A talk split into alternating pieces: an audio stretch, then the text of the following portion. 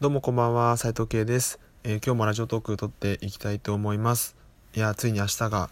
えー、私の銀行で働く最終日になります。そわそわしてますね。ちょっとやることもまだ結構残ってて、そこが終わるかすごい心配なんですけど、まあ、終わってまたいい報告ができるように、最後一日頑張っていきたいと思います。えー、今日はですね、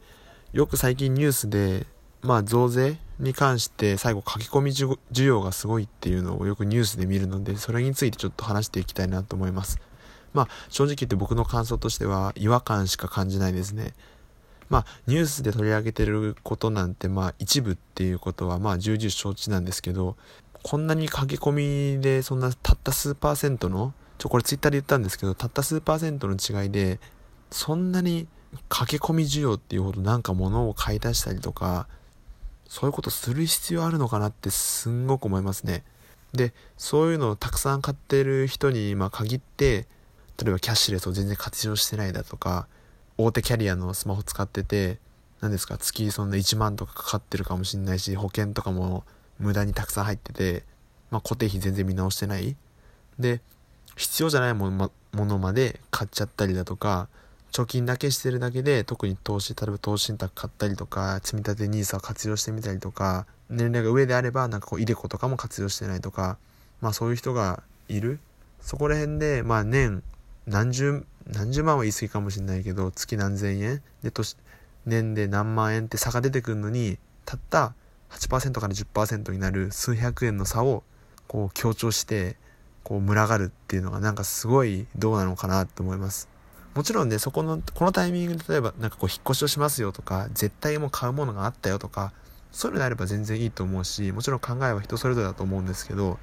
まあ、そういうマネーリテラシーとかファイナンシャルリテラシーっていうもの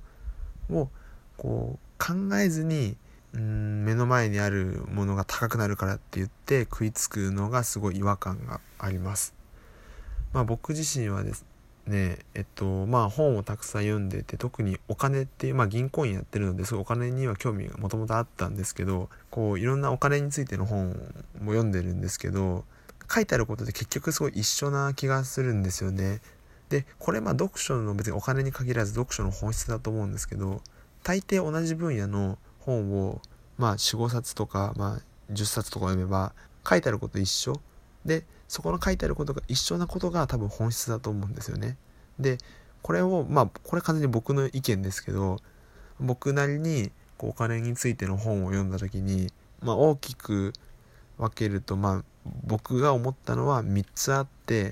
1つは小さい頃からお金になれることが大事2つ目はお金はあくまで手段であるよっていうことを、えー、念頭に置くこと3つ目は使えば使うほど自分のところに戻ってくること。この3つがなんかどの本にも書いてあった気がします。1つ目は小さい頃からお金になれること。やっぱり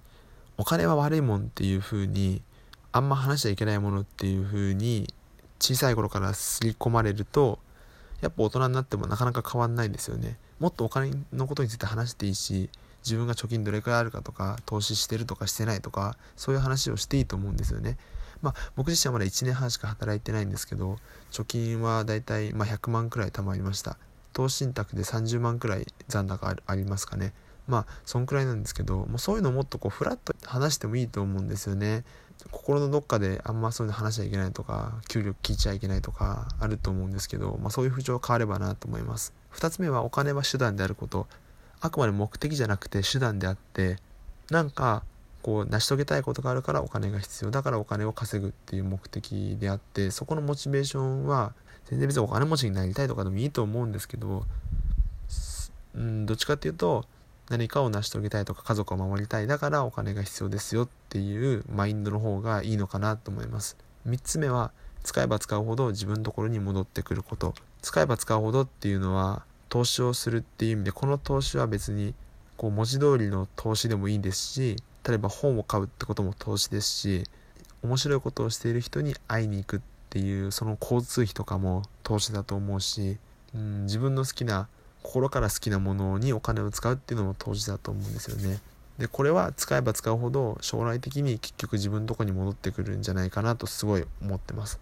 ちょっとまだ僕はここに関しては実感がまだないんですけどまあそういうことを信じて今僕は結構お金の使い道っていうのは考えていますねはい。まあこういうのがまあ僕の一意見ですけど、まあ、本で言うと「金持ち父さん貧乏父さん」すごい有名な本でロバート清崎って人が書いてる本があるんですけどあれはちょっと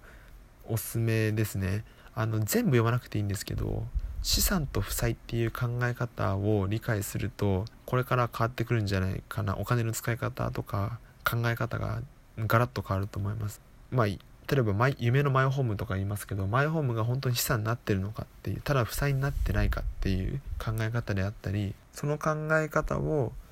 ベースにして自分が資産になるものを資産になるものを築いていく。そうすればだんだんお金持ちになれますよっていうようなまあ、ざっくり言うとそんな中身なんですけど金持ち父さん貧乏父さんまあちょっとお金のこと勉強したいよっていう人は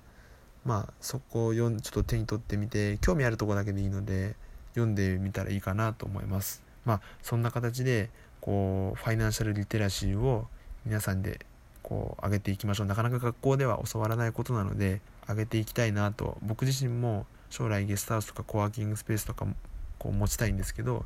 そういうファイナンシャルリテラシーを上げるような学校では教えてもらわないような金融教育とかも提供できる、まあ、場であったり機会をこう作っていきたいなとすごい思っています。はい。じゃあ今日はお金についてのまあ話でした。はい。いやでもニュースでその主婦の方とかが一気に日用品を買うとかやってるんですけどあれ本いやどうどうなんですかね？なんかキャッシュレスとかやってるんですかね？やんないで現金でそのまま買って買うだったら10%になって今5%引きとかなんですか PayPay とか楽天ペイとかあるんでそっちの方がいいとは思うんですけどまあ分かんないですね。何がいいとも分かんないですけど。まあそういうことをまず知って知ることが大事だなと思います。はい。ではそんな形で興味ある人はまた Twitter とかも面白ければ、えー、フォローよろしくお願いいたします、えー、では今日明日からも頑張っていきましょう。失礼いたします。